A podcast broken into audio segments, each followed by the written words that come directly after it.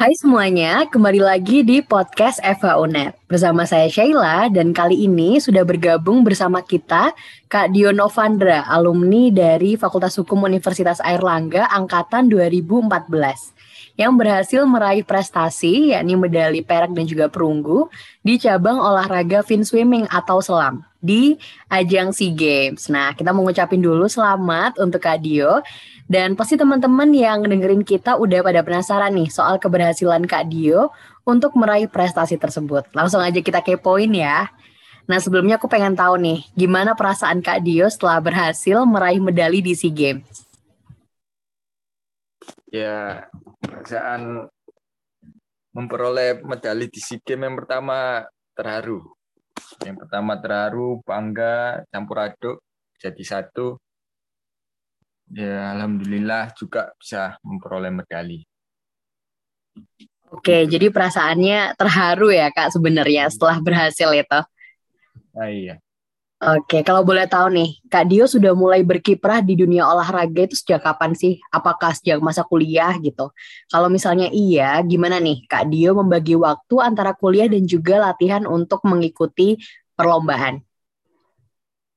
Saya berkiprah di dunia atlet ini ya waktu kuliah malah sebelum kuliah jadi untuk membagi waktunya itu ya susah-susah gampang sisi lain yang ngorbanin perkuliahan sisi lain ngorbanin jam latihan.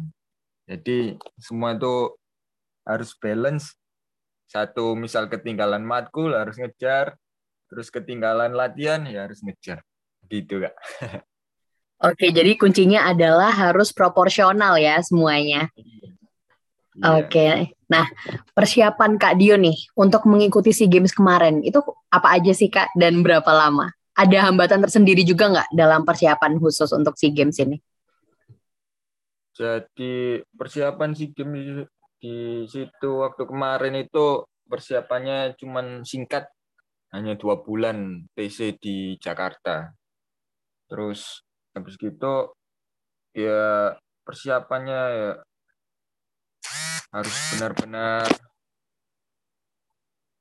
harus benar-benar ini ya apa hmm, benar-benar apa ya benar-benar ekstra ekstra energi lah karena waktunya singkat terus mental juga harus dikuatin juga gitu sih mbak Oke, jadi karena waktu yang singkat kemarin, jadi sebenarnya harus effortnya harus ekstra ya untuk persiapan yeah. untuk SEA Games ini. Tapi tetap uh, berhasil untuk meraih medali nih, walaupun persiapannya cuma dua bulan. Nah, kalau misalnya setelah berhasil kayak kemarin nih, berhasil meraih medali di SEA Games, kalau target, target Kak Dio selanjutnya apa sih? Iya, untuk target selanjutnya persiapannya untuk SEA Games tahun depan harapannya persiapannya nggak singkat. Jadi bisa prepare-nya agak lama, mental sudah kejaga dan lain-lain. Jadi harus lebih siap dan fokus lah untuk ke depannya lomba tahun depan SEA Games di Laos. Gitu. Oke, jadi target selanjutnya adalah lomba SEA Games di periode tahun depan ya, dan itu dilaksanakan di Laos. Eh, gitu. bukan di Laos, di Kamboja, Kamboja. Di Kamboja. Ya. Oke, nah dengan berhasilnya Kak Dio meraih medali nih, tentu ekspektasi dari masyarakat untuk cabang olahraga fin swimming ini meningkat untuk meraih prestasi. Nah, menurut Kak Dio, itu justru motivasi atau beban sih? Seharusnya itu ya bagi saya sebagai motivasi juga sih motivasi buat masyarakat agar yang pertama lebih mengenal cabur ini sih cabur fin swimming itu begitu. Tahunya kan renang.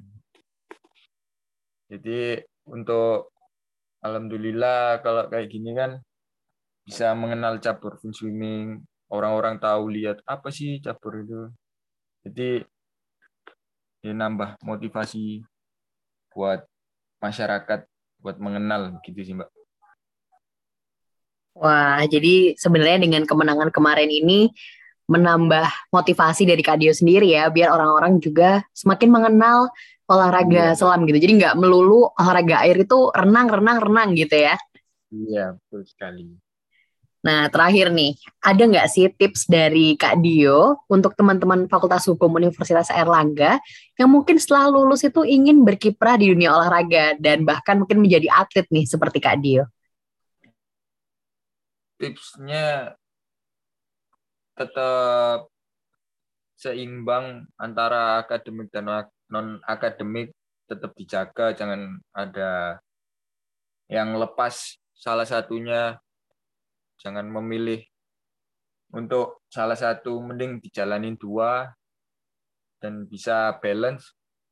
Dan harus ulet juga menghadapi dosen dan harus juga menghadapi pelatih di lain sisi jadi harus ulet sabar sama ikhlas sih itu aja buat saran Oke, jadi tiga tips ya, ulet, sabar, dan juga ikhlas dari Kak Dio. Wah, menarik sekali nih perbincangan kita hari ini. Terima kasih banyak untuk Kak Dio yang sudah mau meluangkan waktunya bersama kita hari ini. Kita doakan biar Kak Dio bisa terus meraih kesuksesan dan juga mengharumkan nama Indonesia. Amin. Nah, untuk teman-teman semua, jangan lupa untuk terus follow Instagram eva.uner dan juga podcast dari Eva Uner. Dan sampai jumpa di episode selanjutnya.